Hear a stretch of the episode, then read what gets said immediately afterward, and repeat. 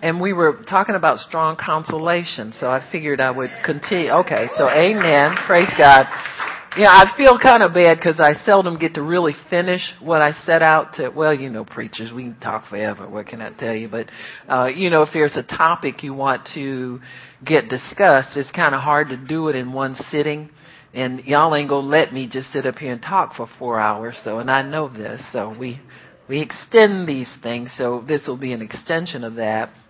And so, but some of these concepts are really, I think they're central to your relationship with God, and I think they are an answer to why uh, Christianity, as we stated, is very different from any other quote unquote religion, even though we know it's not, I guess I would say it's not only a religion, uh, the word religion really comes from uh, uh, the root word uh, speaks of that which I would give my life for.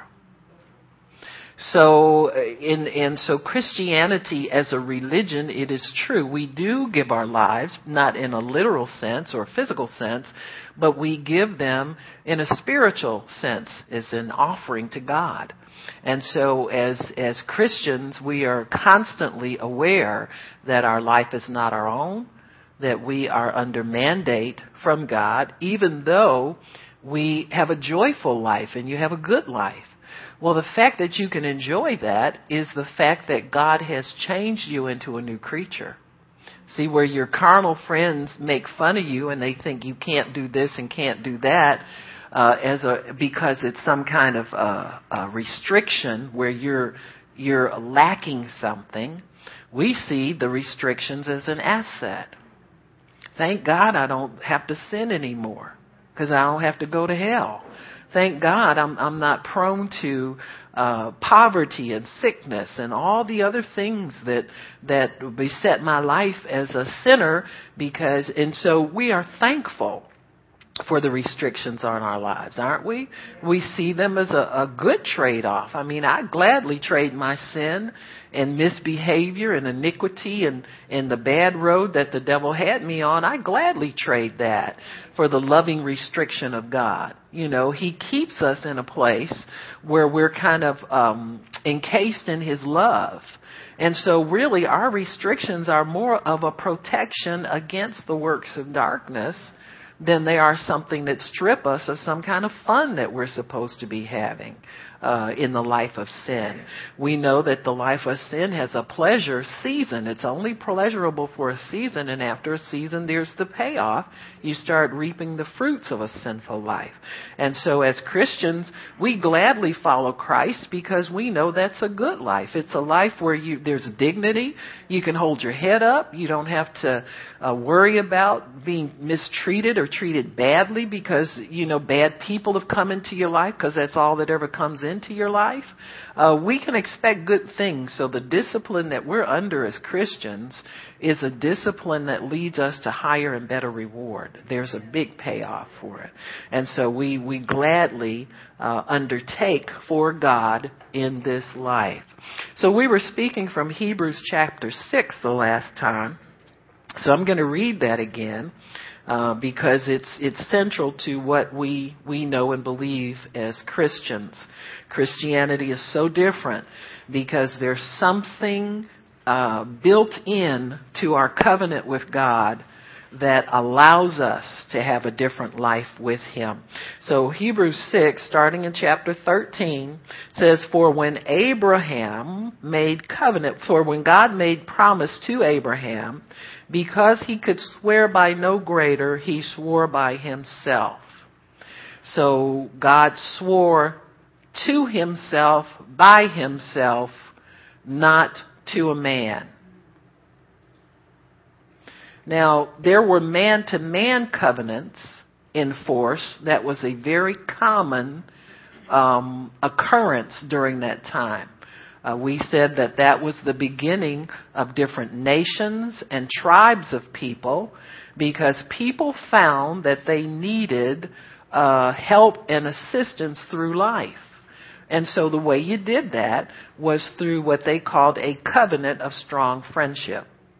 So when you found yourself kind of overwhelmed with, with the burdens of life or the cares of life, or you find yourself with enemies around you, you sought somebody that would help strengthen you and help what we call now allies. You know, our governments now have alliances with other governments that we are friendly to them, uh, if they are in hostile situations. We have treaties and all that kind of stuff. Well, our, our alliances and treaties with other nations grew out of this concept of the blood covenant.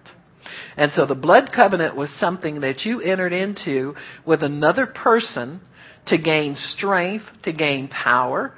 Uh, oftentimes these covenants were, were um, uh, affected through marriage. So that was another avenue that uh, um, force people could gain strength and gain forces. If you look at some of the royal families of Europe that are alive now, they are descended from royal families. Uh, like, for instance, um, the uh, Windsor, the House of Windsor, that's in in authority in England right now, um, they are partial descendants of some of the old Austro-Hungarian families and German families of Europe, where they came and were intermarried for the purpose of strength so that by marriage they were already connected to one another and had to fight for one another and had to help one another. So marriage alliances are very, very common to gain strength. You also notice that rich people marry other rich people. If there's somebody broke coming into the family, all the rest of the family's upset about it. Because that's not doing our family any good. We want to get with people who can help our situation and not hinder it. You don't find a person, even in modern times, you see that. People, you see some of these um, entertainers now, the new, what they call the nouveau riche, the people who have come into their wealth in their own generation. They don't just hang around with just anybody, huh? That's why many of these these uh, rappers and people like that that are newly wealthy, millionaire, billionaire types, they don't marry these women that have children for them. They just take care of the kids. I mean, they have a way of getting around it so that their wealth is not placed, they're not weakened by weak people. Now that's a horrible thing to say about somebody, but that's the truth of it. If that sister can't help your situation out, can't elevate you, she don't stay in your life for very long. And that's why they have a high rate of divorce. They have prenuptial agreements. All of these things reflect back to the covenant of strong friendship and making it a decision who you want to keep covenant with. So everybody's looking to in, improve their situation except God. He's the only one who will make covenant with weak humanity and strengthen us by his strength. Amen. So the Bible says because he could swear by no greater, God looked around to find somebody more powerful, with more wisdom, more understanding, more, he could find nobody, so he swore by himself to himself that he would undertake for weak humanity in every situation. And so he made this covenant to Abraham. And because he could swear by no higher, he swore by himself. We'll go back to the Abrahamic covenant in a minute.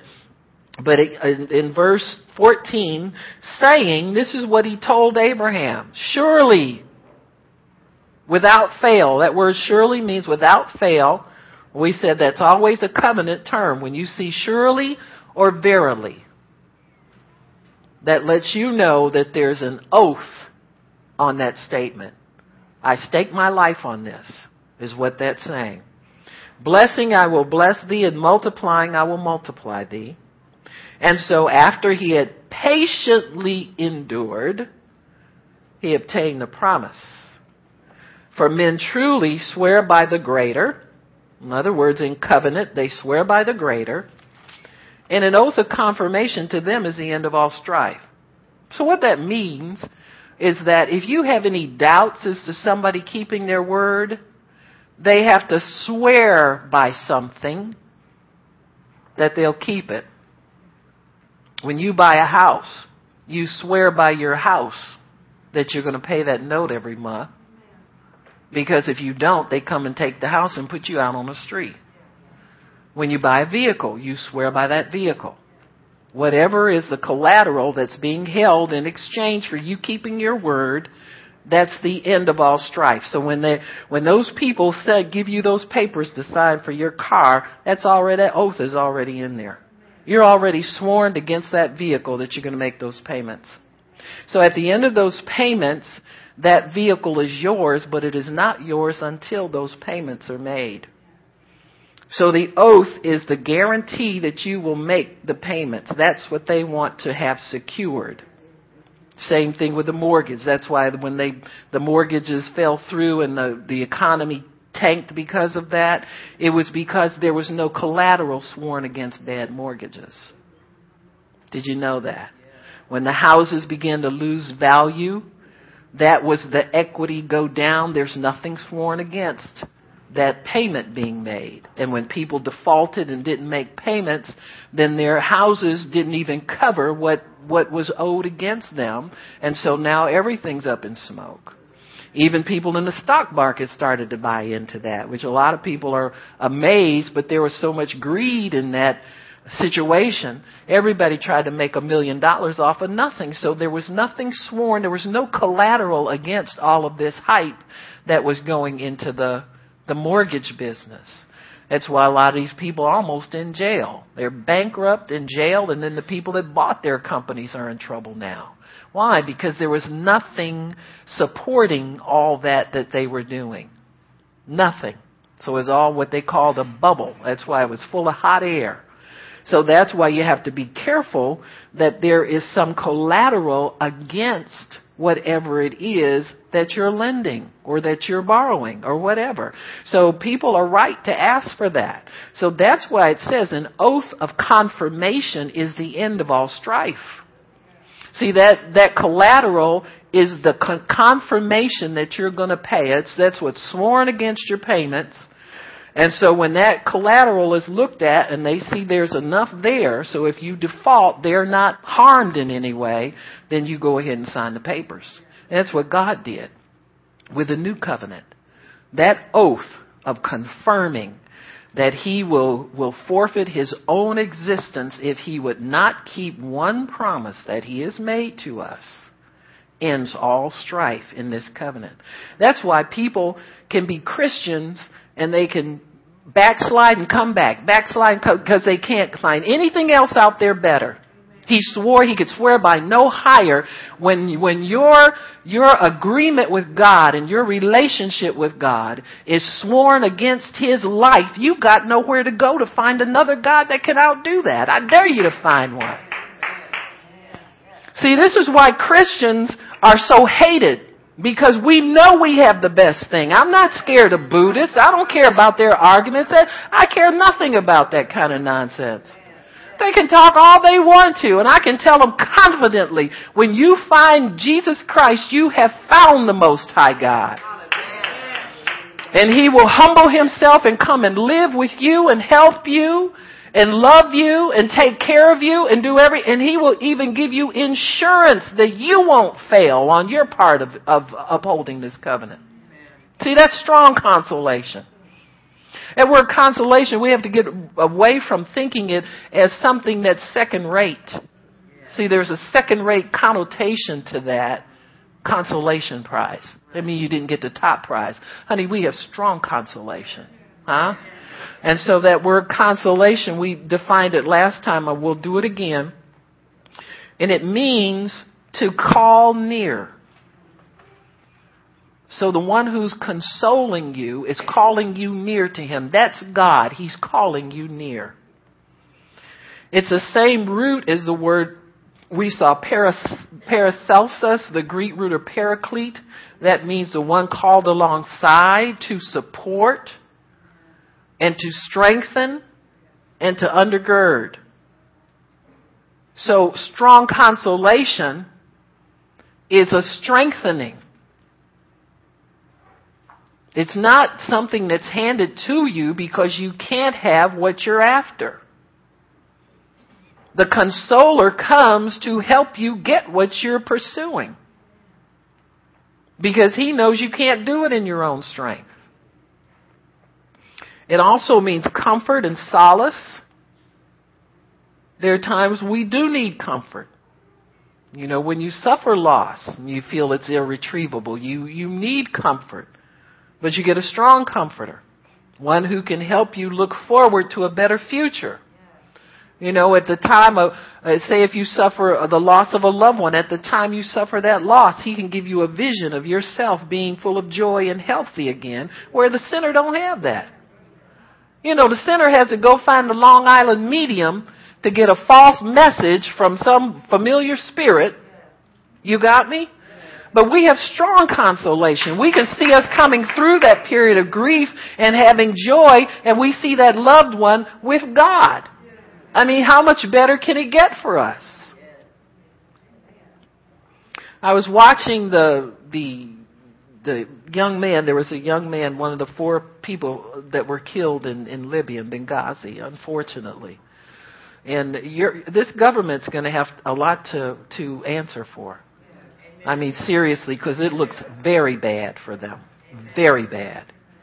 But the dad of one of the the young men is finally has come out to speak because he's just he's just overwhelmed. He's grief stricken. He's angry, and he's all of these things. But but he sees himself now, even in his grief when he was speaking, he could reflect on his son's life and feel that loss, but at the same time feel an overwhelming sense of pride in his son's life. And it, only God can do that, folks. Only God can do that. Because God sees you at the end and when it's beginning. He sees you in your condition right now and he can give you a vision of the end of it and you see yourself in it. And this gentleman is already seeing himself reflecting on the good things that happened between him and his son when he was alive. And that's a blessing, folks. Because many people who are grief stricken never get there. But we can get there because of who we serve. You can tell God's helping this dad because he he he spoke directly to the president and said he forgave him. And he said, "But I'm I'm asking you to to to turn your path around, take a different path." He said, "I'm requesting that of you." You got me? People don't say that unless they know the right way to go. You understand me? He's inviting. There's another prophetic person situation that we've been seeing. You got me? Where God fills a person's mouth with words and gives them a platform. So he's inviting the President of the United States to repent, in other words. Only God gives you that message for anybody, folks. Only God. And so, you know, those things God can do because we have strong consolation in Him. We have an oath and a promise that you will not stay in this pain of grief forever. And God allowed that father to step into that in the now. In the middle of all of his grief, God's got a place for him in the cleft of the rock where he can abide with him, where that grief is all absorbed and he feels it no more. It's wonderful. It's wonderful. For believers, it's wonderful. You know, you, we don't know all that we have in God. But I'm telling you, you can tap into it because we have strong consolation in Him. So it really, it also means to be at hand and to be prompt. People that think it takes God a long time to do things. You have strong consolation. He's prompt. He's on time. The Bible says He's a very present help in trouble. So He's right there with us in our trouble. It also means to pull alongside, to cover, and to hide. There are some things that are so unbearable sometimes you don't want to feel the total brunt of it. So your strong consolation in God, your, your consoler, the Holy Spirit is there to cover you and to hide you. The word strong also means forcible and boisterous. When you need the Holy Spirit to be strong on your behalf, He is. And sometimes he has to be strong with us, you know, and, and show us that, that we can trust him to keep us in certain situations. It means to be valiant, to prevail, to do much work. And it also means to be whole. when Jesus was known or the Messiah was, was referred to as the consolation of Israel. He was coming to make everybody whole. People who were looking for him. Do you remember different times with different people Jesus would ask them, will you be made whole? That was, he was alluding to the fact that he was the Messiah. Because only the Messiah would come and make one whole again. You know, uh, uh, meaning that if you were a person that had lost your property throughout the years and you were a poverty, Messiah was coming to make us whole. Messiah is coming to give us strong consolation. Messiah is coming to liberate us from our enemies. Messiah is coming to do all of those things. So when Jesus would use terms like that, he was alluding to his true identity as the Messiah to make them whole. That means intact, nothing missing, nothing broken, no loss, everything returned to you, everything that the enemy stolen returned to you, whether it's physical things, spiritual things, emotional things, things in your soul, trauma that's happened to you throughout your life. He has the key to wholeness for all of us and soundness. What kind of life would this be if we had to go through broken and beaten up and bleeding like we were when He found us? So as the Holy Spirit though, in, in Him we have strong consolation because we know He will make us whole. He has the tools to make us whole. He has the fragments of your soul that other demons have taken and taken control of because of mistakes that you made in your life. So he can go and call those back and gather those back. You can be sound in your mind. Huh? Well, some people ought to be glad about it. I mean, you know, some of us are suffering now. You know, because we can't focus on things. Takes us forever to make a decision. We don't know where we're going to wind up 10 years from now. We're going to find the one. We're not going to find the one. I mean, come on now. And we think that way we're uncertain because we don't know the consoler in the way we need to know him to know that that future is assured for you because he can make you whole. He is there to make you whole in everything. You know, Christians suffer a lot. Well, you know, when my upbringing, I did have this. Thank God you didn't. There's a lot I didn't have too. Thank God I didn't have it. Who knows if it was good for me or not? What do you know about what's good for you? But we can have everything now. Now is the safest time in your life to have it. Now that you belong to the Lord. It's the best time to have everything that you need in life. You didn't need it back there when you were a sinner. But you need it now. And God is here to restore it to you and make you 100% whole. So that's part of what that word strong consolation means. That's why we don't have any place to go other than God. You know, I see people that sit at home for years. Well, you know, uh, I went to church and they did this and did that. Well, what did you do? Huh? Did you sow good seed into that place? Or did you go in there expecting to reap a harvest before you even sowed anything? You understand what I'm saying? And so there are places where people have been deceived into thinking that there's something else out there. And the longer they stay at home, the worse it gets. They start getting that panting after the things of God. Don't feel right. And then get scared and get paranoid.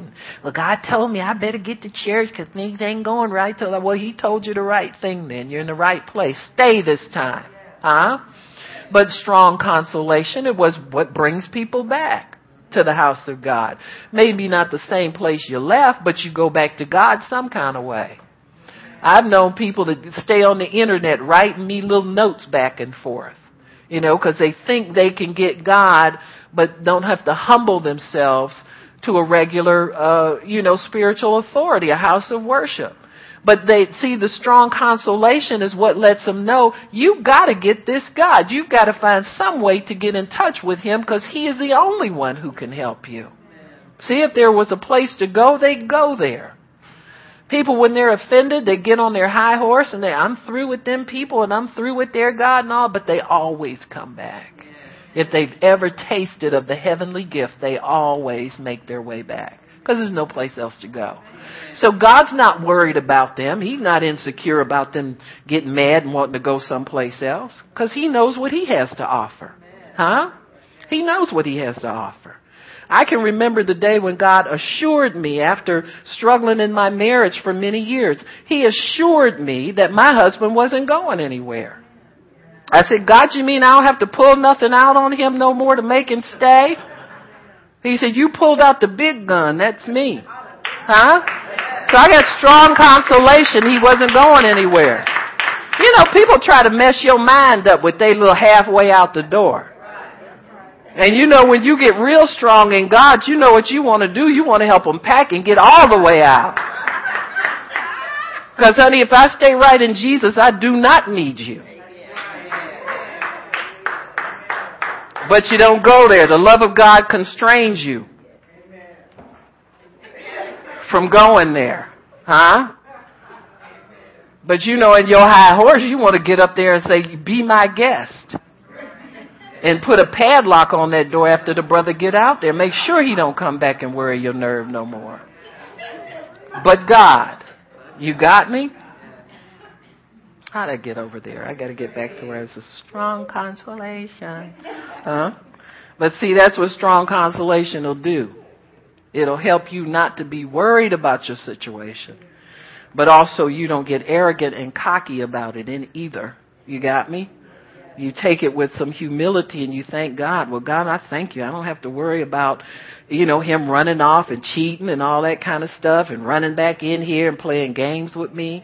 Strong consolation. Huh? Strong consolation. And it's not because you hide his nice clothes from him.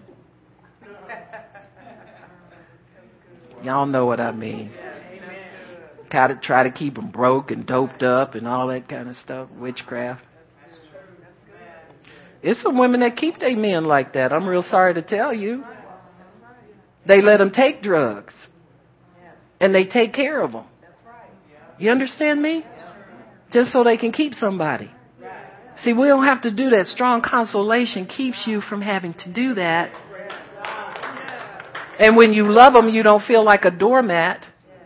You know how you do something nice for somebody and they don't do nothing nice for you back real quick and you get mad at yourself for treating them nice? And don't look at me like, who does that? You do? Huh? I ain't talking to the rug. You understand what I'm saying? But see, strong consolation keeps you from getting upset when you do kind things for people that you're not getting anything back. Cause you do it as unto the Lord. I would do this anyway. If I was married to Bubba, couldn't, uh, couldn't brother, or bro, or his cousin too.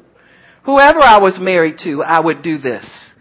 Doesn't matter who you're married to, whether how they treat you and what they do for you back. You do think this is the way I am. This is who I am. This is what I do. I do this as unto the Lord.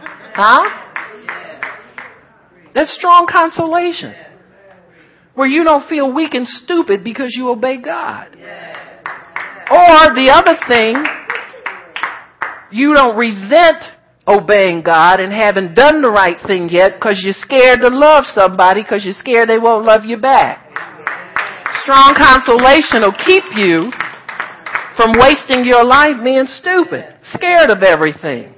Scared to sow into somebody's life. Well, I would give that brother a glass of water when he come to the house, but he might think that I'm expecting it all the time.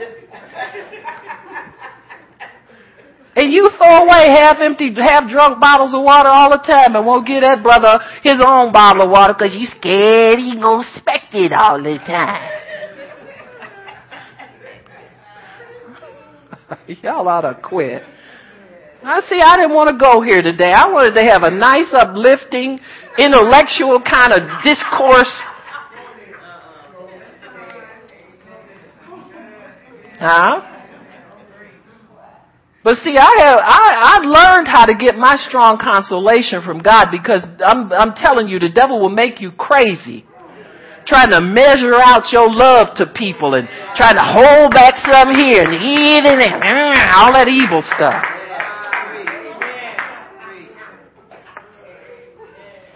And I know y'all out there, them little witchcraft spirits. I see you got a new got a new commercial out, girls.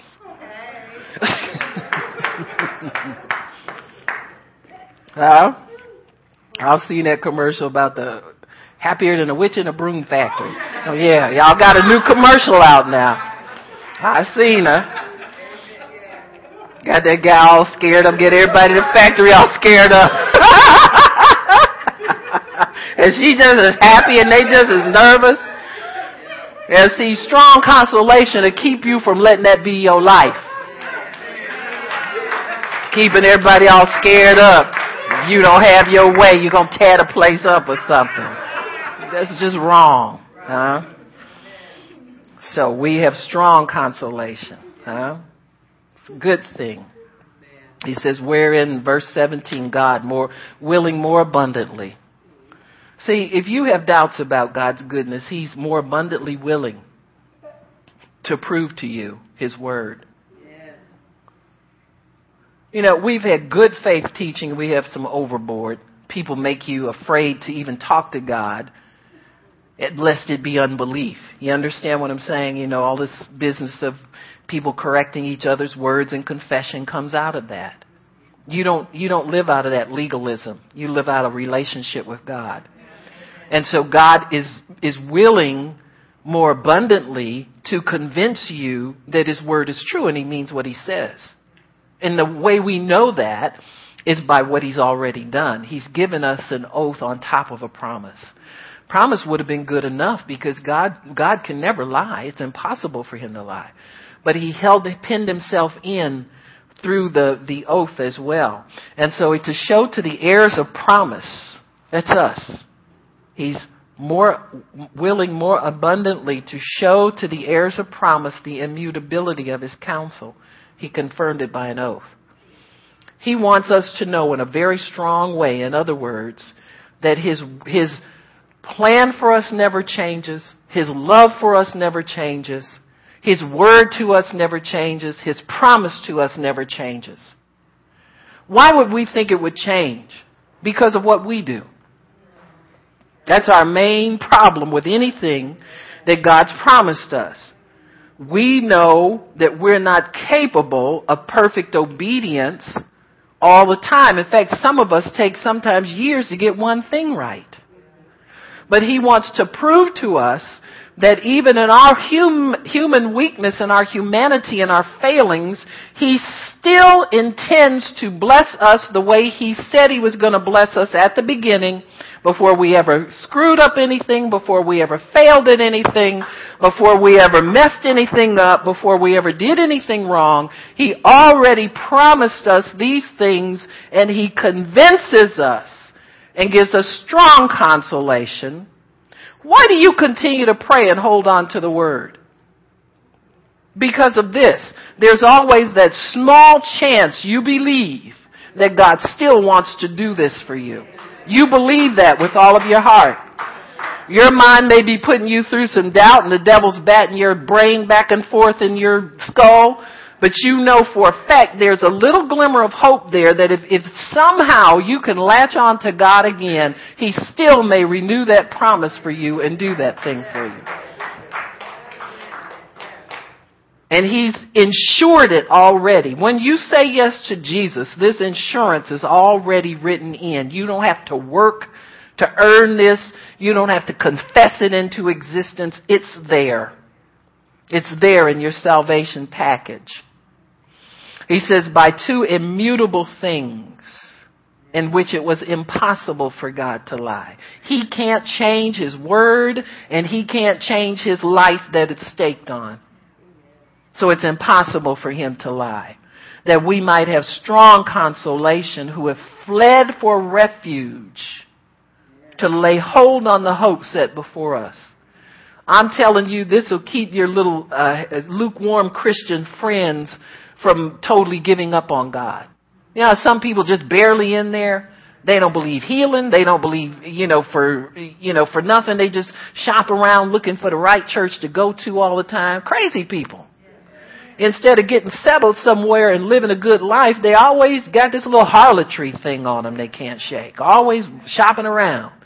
But at least they're shopping around. Huh? The religious hypocrite come to church and cause all the trouble in the world. They stay in there because of this. Because of the oath and the covenant, they keep coming. And they keep believing and they keep hanging on. That's why the, in Hebrews, let me show it to you. In Hebrews 7, turn there. Let's going forward. 7 in verse 19, I think it starts.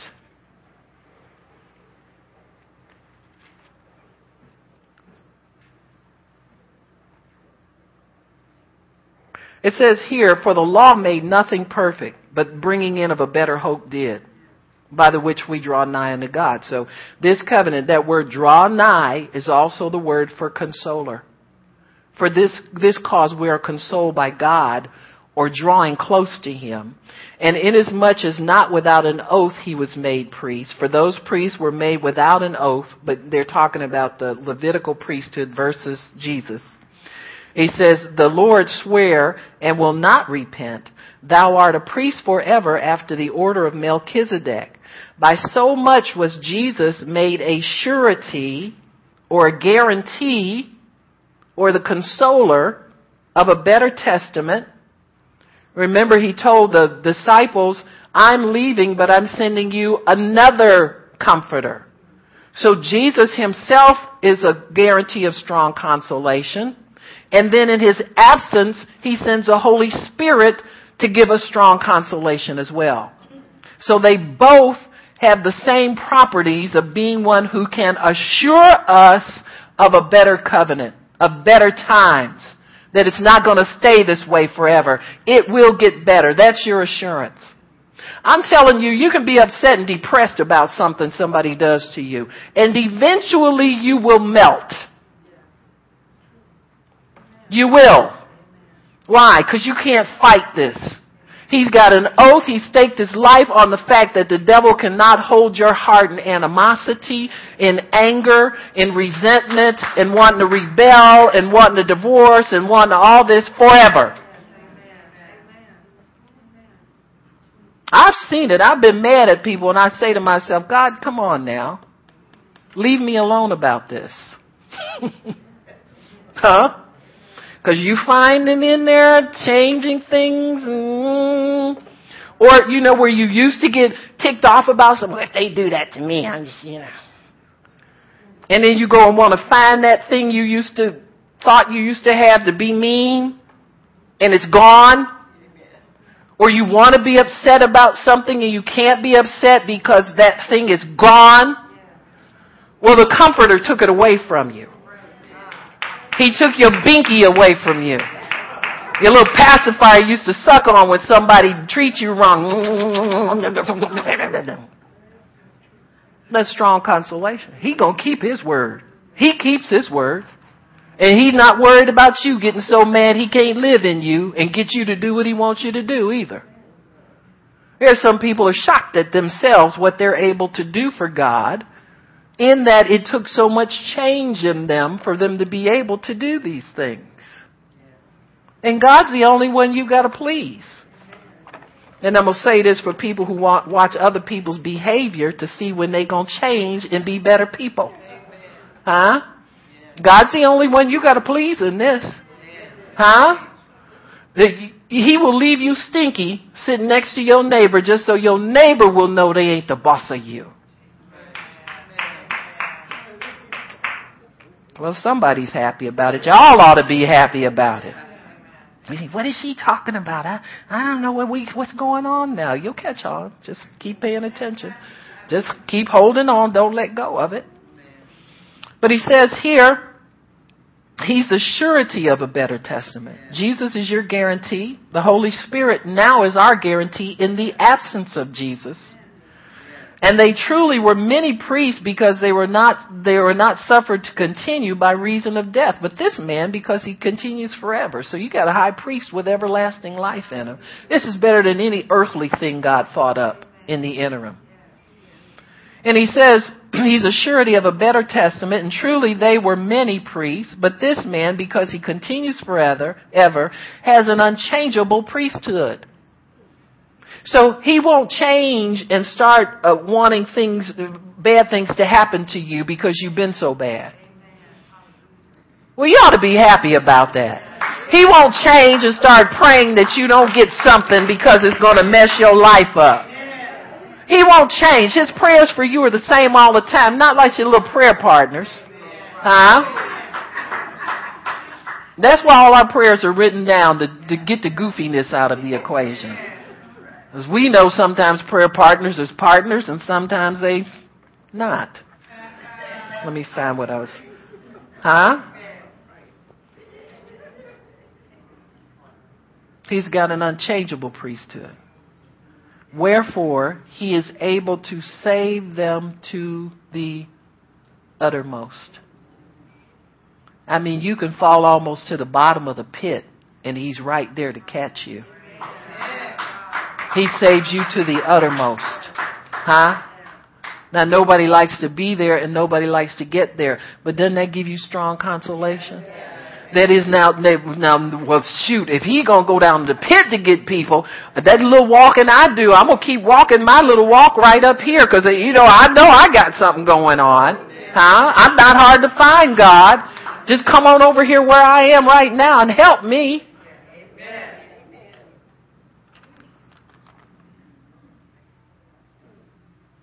He's holy, harmless, and undefiled.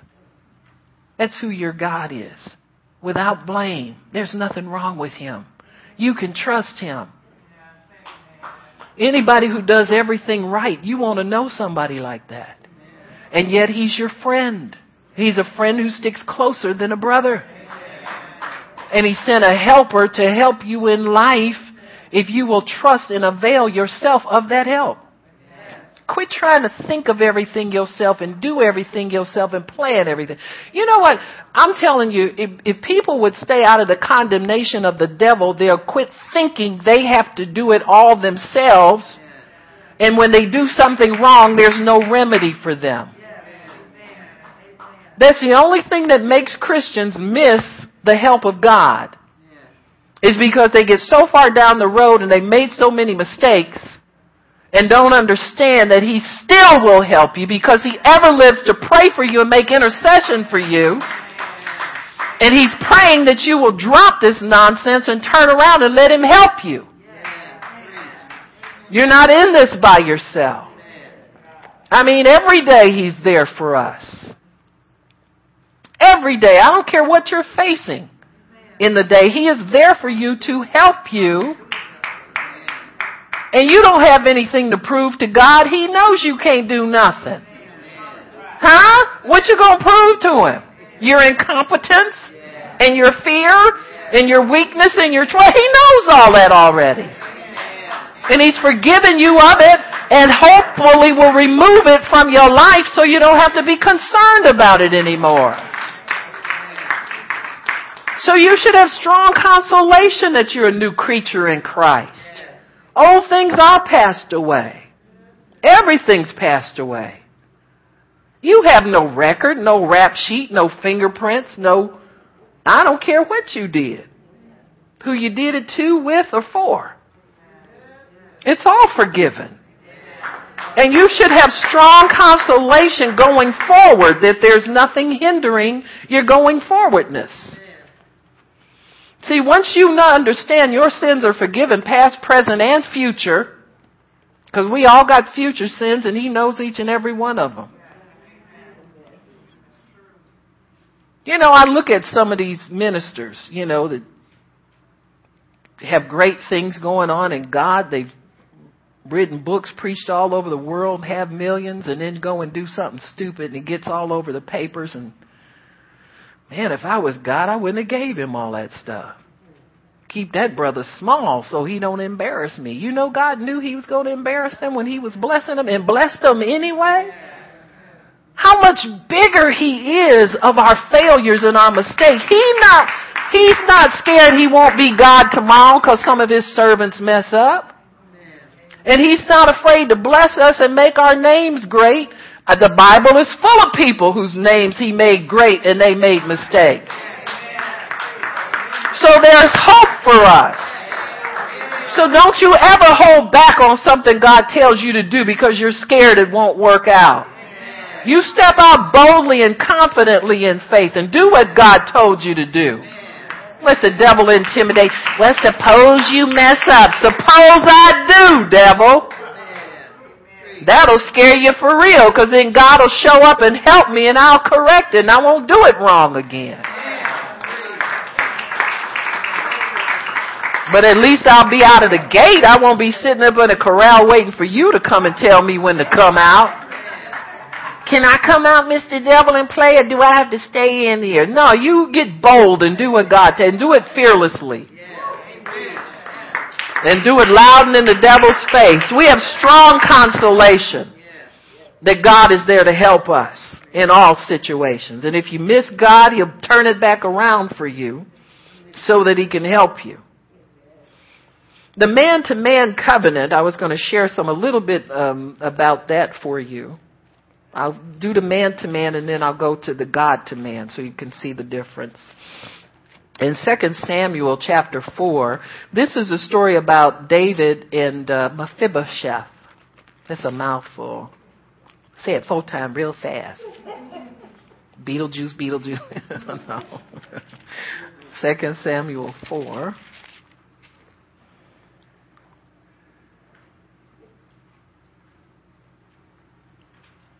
in verse 4. Jonathan, Saul's son, had a son that was lame in his feet. He was five years old when the tidings came of Saul and Jonathan out of Jezreel. So he was a, a small child when Saul and Jonathan were killed. And so them being killed, him being the next in line to be king, he had to go hide. So they had to hide him. And so the nurse took him up and fled, and it came to pass as she made haste to flee that he fell and became lame. And his name was Mephibosheth. Now, you know, lame people didn't have an easy life in in you know in any kind of society, but especially back then. And so uh Mephibosheth's other brothers were were killed as well, and so he's now the only heir of King Saul, whom David, who fought David for years, we know that, and David finally defeated him. So over in 2 Samuel verse 9, we see something uh, that's happening because David now, and, and, remember, David and Jonathan, when Jonathan, uh, Mephibosheth's father, was alive, had made a man-to-man covenant. Remember? They uh, said David loved, they loved one another as their own souls. And so they swore to one another. Remember, uh, Jonathan took off his belt, his armor, and gave it to David. He put a robe on David, all of those stuff, all those things. So he is sharing with David symbolically the kingdom. Little did he know that David would be king, but he was willing to make a covenant of strong friendship with him because he wanted this man on his side. There's somebody you value, you make a covenant with them. And so he wanted him on his side. Yeah, that's something else to think about when you get married. If you don't value that person, don't jump the broom. You got me? You gotta have high regard for people to, to embrace them, include them in your life. And so he says here, it says, and now um, verse 9, 2 Samuel chapter 9, David said, Is there yet any that is left of the house of Saul that I may show him kindness for Jonathan's sake? So in other words, he had a covenant with Jonathan that went from generation to generation to generation.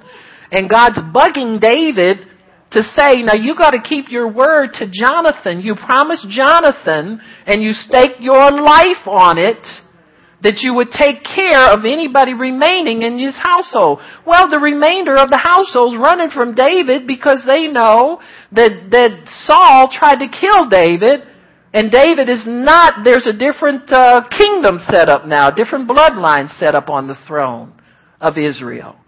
So of course you're going to run from that guy because your family would have a claim to that throne and so you're always enemies if there's a counterclaim to that throne.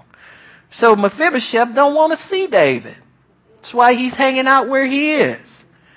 And there was of the house of Saul, verse 2, a servant whose name was Ziba, and they had called him into David, and the king said to him, Are you Ziba? And he said, Yeah, I'm your servant. in other words, I don't mean you no harm. What, what you want, I'll do it for you. And the king said, Is there not any yet of the house of Saul that I may show the kindness of God to him? Now you know people in power will tell you any kind of lie to get the truth out of you.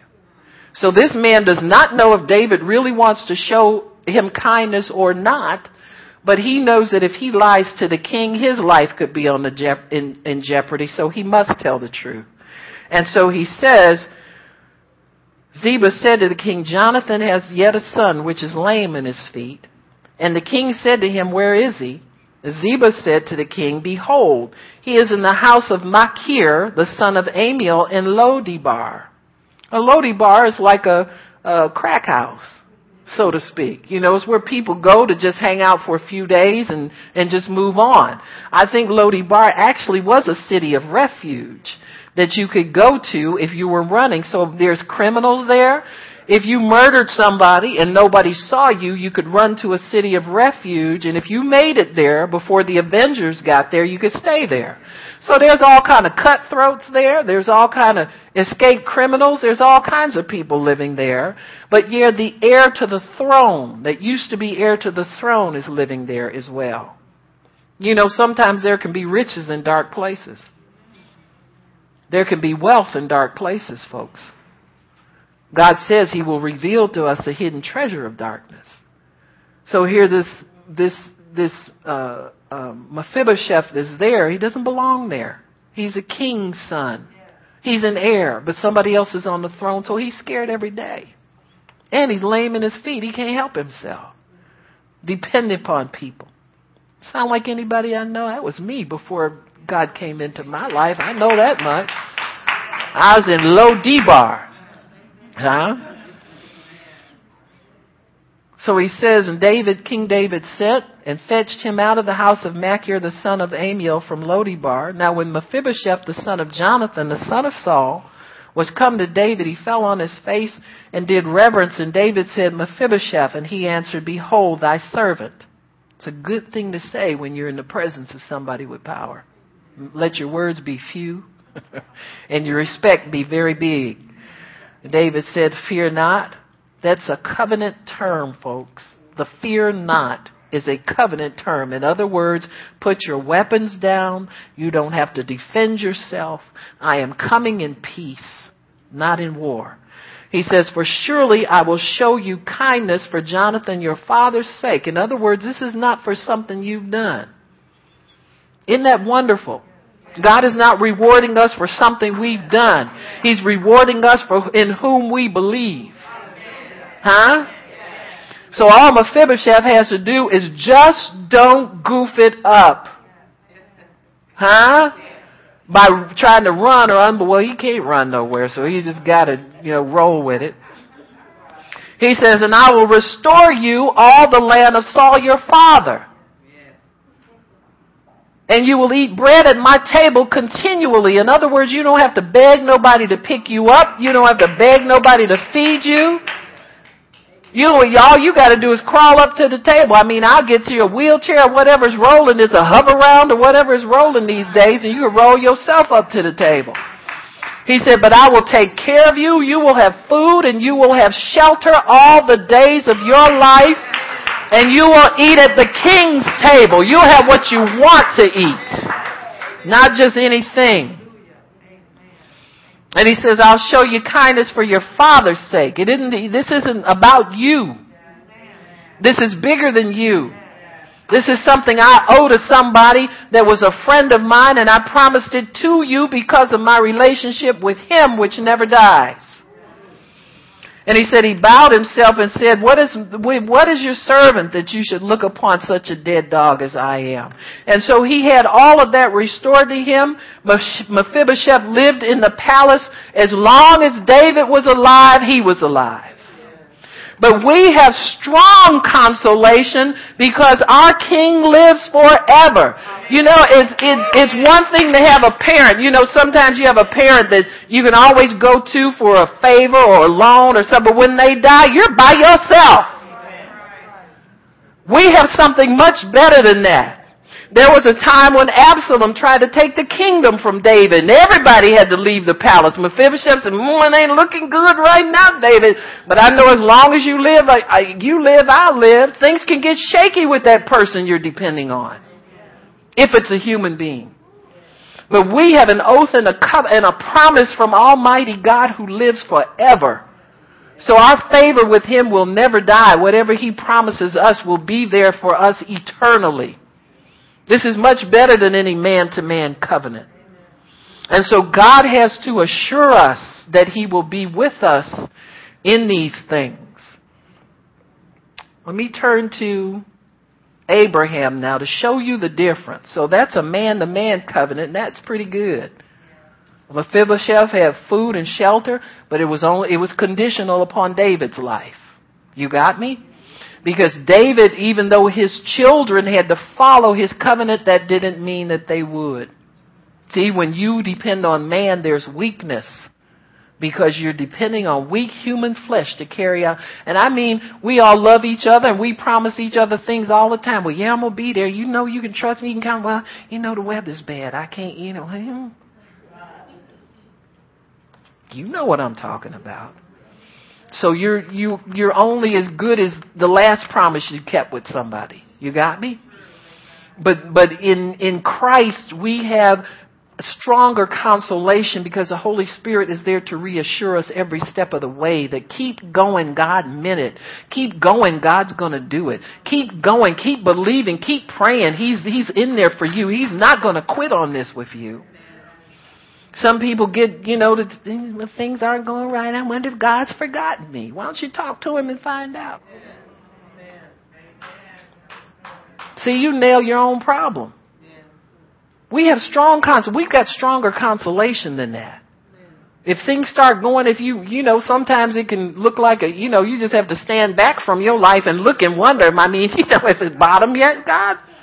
You understand what I'm saying?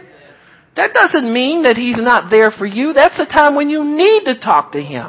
You need to quit talking about him and guessing what's wrong and talk to him because he has sworn through an oath and a promise that he would take his own, he would cease to exist before he would not do what he's promised you. God cannot lie. All he's waiting is for somebody to really believe him. We got some really believers down here, folks. There's some people who are doing big things in God. Why? Because they're over what we get stuck in. They're over the fear. They're over the doubt. They're over the what did I do wrong. They're over questioning why is it taking so long. They're living in strong consolation. And so they're able to, to know and know when they find out what they've done that's separated from them from God, they repent quickly. Problem. You know, people have to pull out 15 toes and 15 fingernails to get you to admit you did something wrong. When all God wants is a confession so he can wipe it off the slate and start you over clean again. Perfect Christians, give me a break. Who needs them? God don't need perfect people, he needs obedient people. There's a difference. Huh? If Pastor Shirley told me to walk, uh, put one foot in front of the other and, and do this, be obedient, oops, I stepped over. No, I'm just being obedient. He, she didn't tell me to be, she said obey. I'm obeying best way I can. That's the way we're supposed to live. Who cares if you messed up and stepped off the line, the line you put down there for yourself to obey? God didn't do that. He told you obey. Get up and do what He told you to do. He'll correct your steps as you go. That's strong consolation. He's there with you to help you. He, this is not some test where you get a grade and if you fail, you, you, you know, you flunk out forever. He helps you carry out your end of the covenant. If he didn't, you couldn't do anything right. Huh? Why are we sit in a stupid penalty box waiting for the other shoe to drop? Drop it on the devil for a change get up and do something goofy and stupid and all messed up and watch God bless it and see if the devil don't have a stroke. Because that's what he that's what he uses against Christians all the time. He's always trying to get something on us to make us stop going forward in God. Genesis chapter 15. Genesis chapter 15. This is what this reference in Hebrews chapter 6 is speaking of. It's speaking about this situation where God could swear by no higher, he swore by himself. In Genesis chapter 15 and verse 2, Abraham is questioning God because he's got the promise from God and he's obeyed, went where God told him to go. Yet he has no children. And so Abraham wants to know what's shaking. Anybody ever been there? You ask God for something, it hasn't happened yet. We want to know what's shaking. And so that's all Abraham did with God. He was honest about it. Some of us try to hide our questioning. But you don't have to because God knows what you're thinking anyway. You might as well voice it to him. You might get an answer of peace. Verse 2, Abram said, Lord God, what will you give me seeing as I go childless and the steward of my house? In other words, this guy that's a servant, just like a son to him. Uh, Eliezer of Damascus, he says, is, is, you know, what is he, who's, who's gonna be the, the heir? Him? And Abraham said, behold, to me you have given no seed. And lo, one born in my house is my heir. And behold, the word of the Lord came to him saying, this shall not be your heir. In other words, I meant what I said. He said, I told you I give you children. He said, I'm not talking about him. I, in other words, don't, you don't have to provide a substitute to try to pretend like my word came to pass.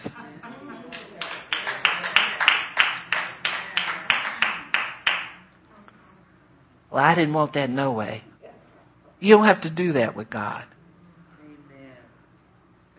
And he says, Behold, the word of the Lord came to him saying, This shall not be your heir. He said, But he that shall come forth out of your own bowels shall be your heir. This will be a, a child that you, you bring forth naturally. He brought him forth abroad and reiterated what he told him because he sees he's losing his grip on his promise. See, it's not a sin of unbelief that you can't recover from because you lose faith sometimes anybody ever expressed it to God, he brought them right back to what he told them. No, he, he wants to reassure us, not condemn us for what we can't believe. He says he brought him forth and showed him, look toward heaven, tell the stars if you'll be able to count them from number. He says, that's enough many kids I'm going to give you, Abraham. That's how many descendants you're going to have. It says, and he believed in the Lord. That ever happened to you? You lose your grip on your faith and then all of a sudden you're back in faith again. Why? Because we have strong consolation. We have a consoler on the inside of us to bring us right back to faith again because he sees we losing our grip. Honey, I dare you to live in this world and not lose your grip on something God promised you. The devil works overtime trying to convince you you can't have this and you can't have that and you got to work hard for this and you got to well oh no you can't have that. And he said that he believed in the Lord and he counted to him for righteousness. And God said, I'm the same God that brought you out of Ur of the Chaldees. Remember I first promised this to you? I'm the same God. And I'm coming back to reiterate the promise.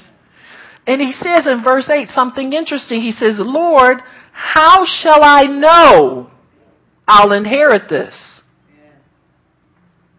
Now wait a minute. God just told him he would. And he's asking him, how shall I know it? So God's word really isn't good enough. Not to reassure you the way it's supposed to.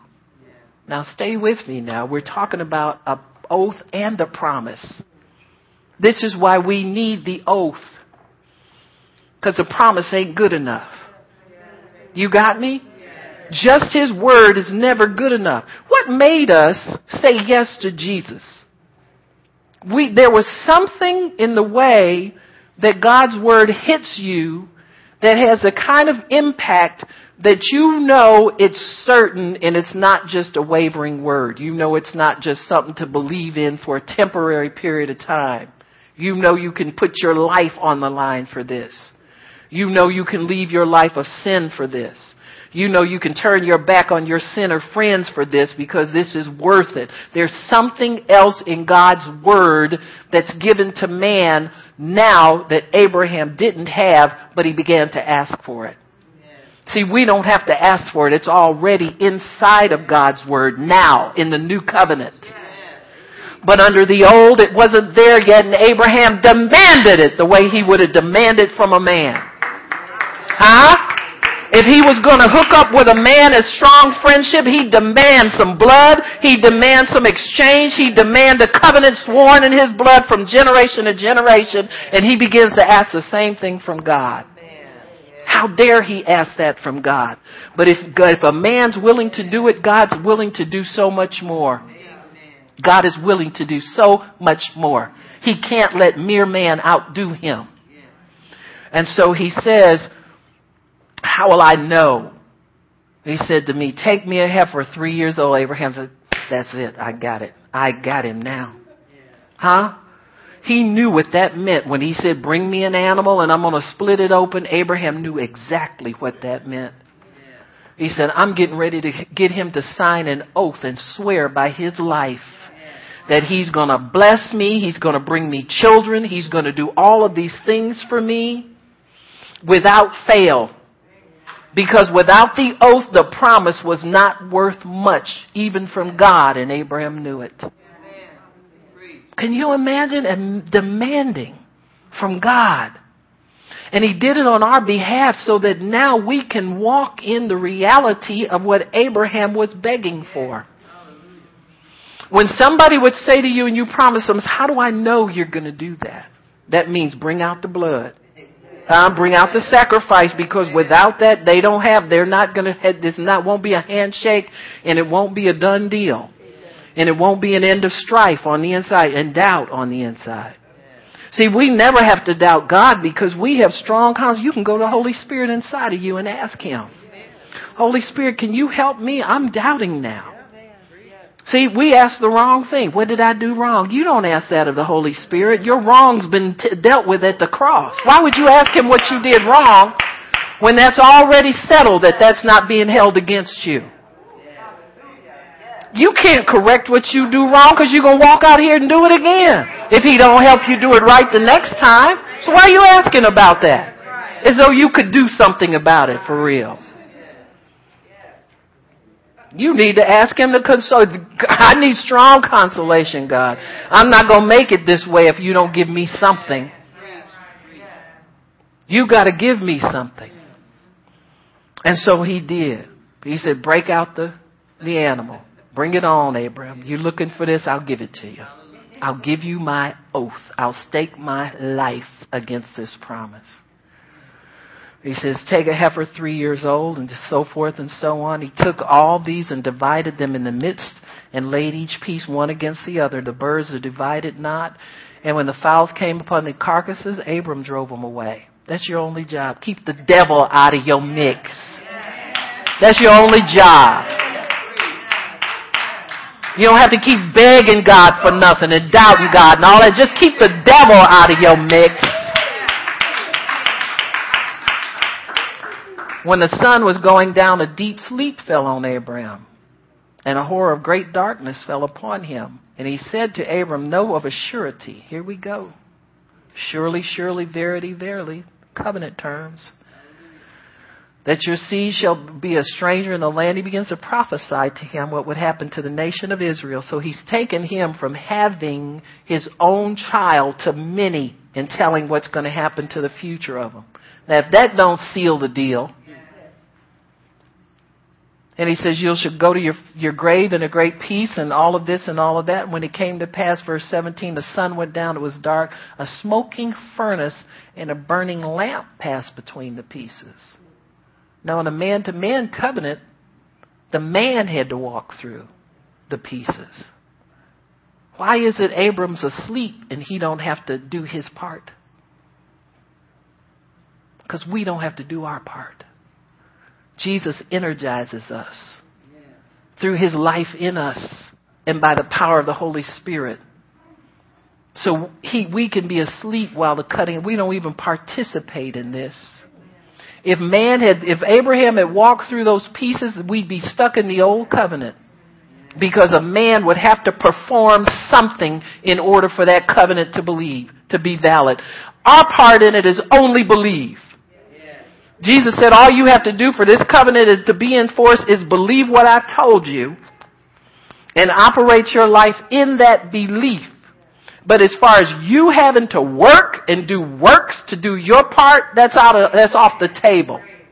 No works for you. Huh? All you have to do is believe and walk in obedience to my law through the power of the Spirit of the Consoler that I leave on the inside of you. So this is no human weakness, no human strength. Go to sleep, believer, and let the Spirit of God work through you through the regeneration of the Word of God inside of you, and you walk out this covenant. So that means that you can't take credit when you do good, and you don't, you're not at fault when you do bad. Because you're relying on the strength of God who works in you both to will and to do of His good pleasure. So you can be totally asleep in this and not have to work so hard. Not have to try so hard. Not have to come to church and wonder who's saying what about you and what they think about you. Forget it. It don't count. It's not even in the equation anymore because it's not you working out anything. It's just you listening to God not mess it up, Mephibosheth. Huh? All you gotta do is sit there with your two lame little feet and don't screw up and say nothing bad about the king while he's listening. Or about anybody else behind their back in authority. Huh?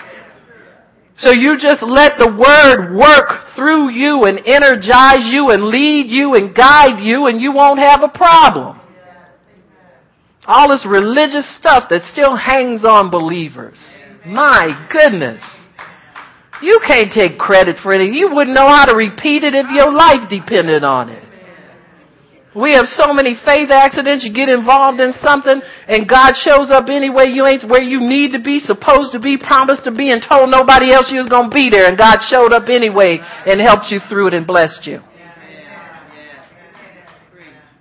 Some of you, you know, people have jobs and stay on as mean as a rattlesnake. Nobody can stand you. Your boss hates you and you still got your job and get promoted. Ever wonder about that? Good gravy. Huh? It's Him working through you.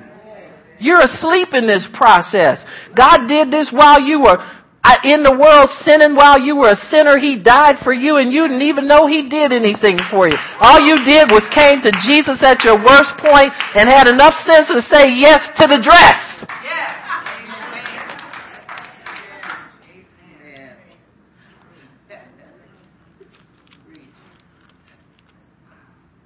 So he puts him to sleep, shows him, I don't need your help. Abraham. I don't need your word. I'm doing this on your behalf. By me, me and my son and the Holy Ghost, the three of us together walk through these pieces. And we seal the covenant. And that's an eternal covenant that goes not just from generation to generation, but through all eternity. This releases it to the whosoever's. Because if it's not dependent just on Abraham's bloodline, it goes to the whosoever's now. So yes, the, the, the, his natural seed and the guy who is in his house now can be heirs. Because no human weakness is involved in it and no human seed, natural bloodline inherits it. It goes out to the whole world. It won't stop because it's eternal. This is like this. If, if, if, um, say somebody passes away and they can't find any of their natural children, that money cannot just stay there I mean, it can in the government, but as far as God's kingdom is concerned, the, the heirs then are dispersed out to whoever will believe. Does believing depend on who your daddy is? Who your mama is? You can believe anything you want to. In fact, you can change how you believe anytime you want to.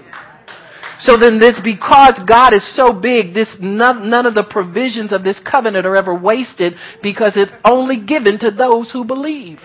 So anybody can enter into this covenant. It goes on forever. It's eternal.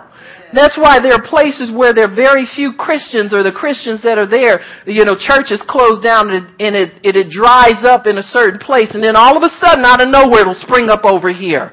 Why? Because you can't stop people believing God. Anybody can believe God.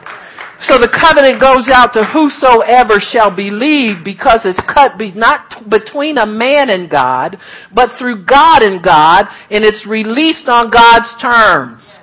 And he says, whoever believes in this oath and this promise comes into this covenant with us, and I will be their God and, and they will be my people. And it's a thing by faith.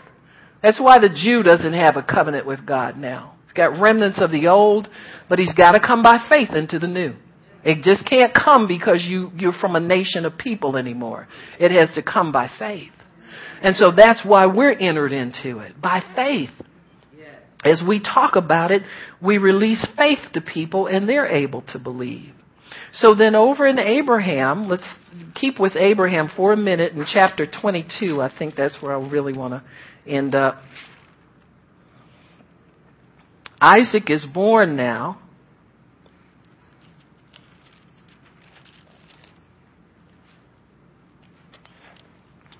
Okay, let me, should be endured, receive the promise.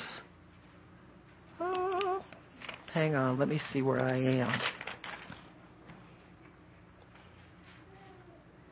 I think it's maybe, go back to Hebrews 6 again. Maybe that's where I want to be.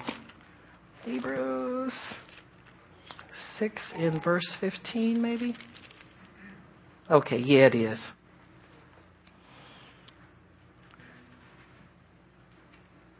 Okay, so it says, and so after he had patiently endured, that's where you pick up Abraham's story.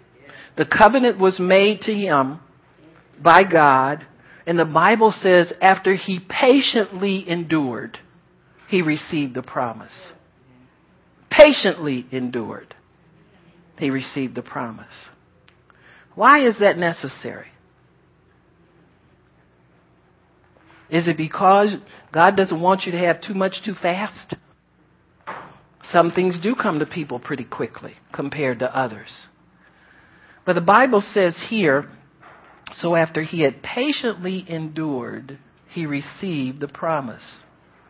Now between the time that we just saw Abraham in Genesis chapter 15, you know, Ishmael was born.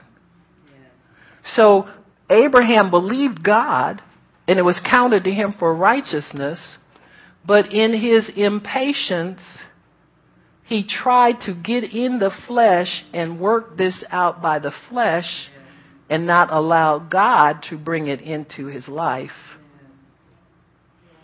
He and his wife agreed that they were going to do this this way. So impatience in God's promise will always bring you something other than what God promised you. Now it might have some elements of satisfaction to it, but there's always the lingering thought, if I had just waited for God, what might happen? See, with Abraham, it could be corrected. And with us, and many times it can. But then there's always this misgiving about why? Because we live in the reality of what God can do supernaturally. We have a much better covenant that's got better promises than what he had. So for a natural man, impatience is very important. I tell people all the time, get your flesh out of it. See, when God made promise to you through the new covenant, it's made through your new spirit man. Which if we would let him live, he'd show you what life is really all about. But see, many times we get impatient and that causes us to put flesh into the equation and we pull something out that's not what God promised and almost immediately after we receive it, we know it. Huh? Whose eyes has he got? Whose nose has he got? Who does this baby look like? He don't, you understand what I'm saying? So there's something about the, the flesh bringing something into your life when your spirit's reborn. Your reborn spirit evaluates it and judges it as not being adequate in God. Your spirit man knows it immediately. It ain't right. Cause I don't feel it on the inside of me. So it says after he patiently endured. Endured what? Saying no to his flesh. Say, stand with the discipline. Stand out of this. Stand out of that. Stand with God. Walking with God. And after you patiently endure, you receive the promise. Now, why do we have to wait until we patiently endure? What are we enduring? When you impatiently endure, it's necessary to let false promises run their course. You ever had an idea about what you would do to get this out of the way so you wouldn't have to keep praying and believing about this? And, you know? That's why you got to patiently endure. And you can do it because you have strong consolation. You can only do it because you have an oath on top of that promise. You can only do it because you have reassurance. If you walk with God even a little bit, you have reassurance that the way He tells you your life is supposed to be, it'll run like that. Even though it seems too fantastic and too good to be true, you know somewhere deep down inside of you, I can do this. I can wait. I can put this off. I don't have to do that. Huh? So you patiently endure to let the false stuff run its course. And many people will bring false things in their life and let them exit and come to the place where they receive from God and say, now this is what I was looking for. That other thing that came and I, that, that wasn't right and I know it wasn't right. This is the right thing now, baby. Cause I know God brought it. That, that other stuff, I was thinking I should do this and I can get it faster. And if I can do this, I'll get it faster. If I do this, I don't have to look at them people at church wondering when it's gonna happen for me. If I can do this, I can, huh? But you have strong consolation that if you will hold on even for a little bit and get that out of your face that you're trying to make work and it ain't right, you can walk away from it. Honey, Ishmael was 12 and there come, came a day that man had to put that baby out of his house. Cause the promise came in. What do you think is, is, is, is better, more humane, so to speak? Having a kid there that you really don't love? Because you know God didn't promise it to you. Having the real thing sitting there you love more than anything and having that kid feel rejected because you love the real one the best. Huh? That's the way God feels about us. We're the real thing. He loves us the best. You got me? That person we used to be is an Ishmael sitting over in the corner that can't get no love from God and can't inherit the promises from God. Only this one right here is the real thing and can inherit the promises. And your heart knows the difference. See, if you were trying to try to make something happen that is, is you're promising God, you're wasting your time. You go come back full circle to where you are right now and realize, you know what? I should have stayed with my prayer, my original prayer. If I stay with my original prayer, I'll have what God promised me. And I'll be content in it. And it will be a blessing to me, much better than going out and trying to make something happen and make it right because I'm, I'm telling myself I deserve it. I deserve something. I gotta have something. See, flesh will do that. That's why we have to patiently endure. Endure what? The false promises tempting us. Maybe we step into the false promises for a season and then we realize they're not right. You ever have somebody you really thought you were supposed to marry? I know most of y'all don't, but you know, this happens to people sometimes. And they even get married to that person and you know God will bring somebody later in life and they look at that person and they know in them that's the one. But they can't have it because they're married to somebody that their flesh craved. That's why I tell young people, get out of each other's face, get out of each other's bed, get out of each other's drawers, get out of each other's pocketbook, get out of each other's everything, because you'll never see who God has for you if your flesh is dining on something forbidden fruit. That's all you'll ever see is what's forbidden. That's why a lot of people aren't married that could be married right now. They're always looking in the flesh as something forbidden. Huh? You've got to patiently endure it. And you can do it because you have an oath and a promise. You got more than a little something something. You got an oath and a promise. That ought to give you strong consolation. That's how a lot of these people, uh, what's his name? Carlton Pearson was 40 before he got married. But he was able to endure. He said there were many times there were young ladies come in that church and people would try to introduce me and, and it was pressure on. But he was 40 years old before he knew inside of him that this was the time and the person for him. And he was able to make the commitment in full assurance of faith. Why? Because he had strong consolation. Even when you say no to your flesh, you're consoled and strength. You're strengthened by the fact that God has the real thing for you. He has something better for you. He has something that'll work better for you, something more to your liking as far as your spirit is concerned. Sometimes the great things that God has planned for us depend upon hooking up with the right person. You'll short your whole career, your whole life, everything that you're invested in, every gift you have, you sacrifice that because you don't patiently endure it and you can do it. The crime of it is we have every equipment and every ability to endure and stand and withstand. But we don't do it. Because we're too inclined to give in to the pressures of the flesh. You let the flesh pressure you too much.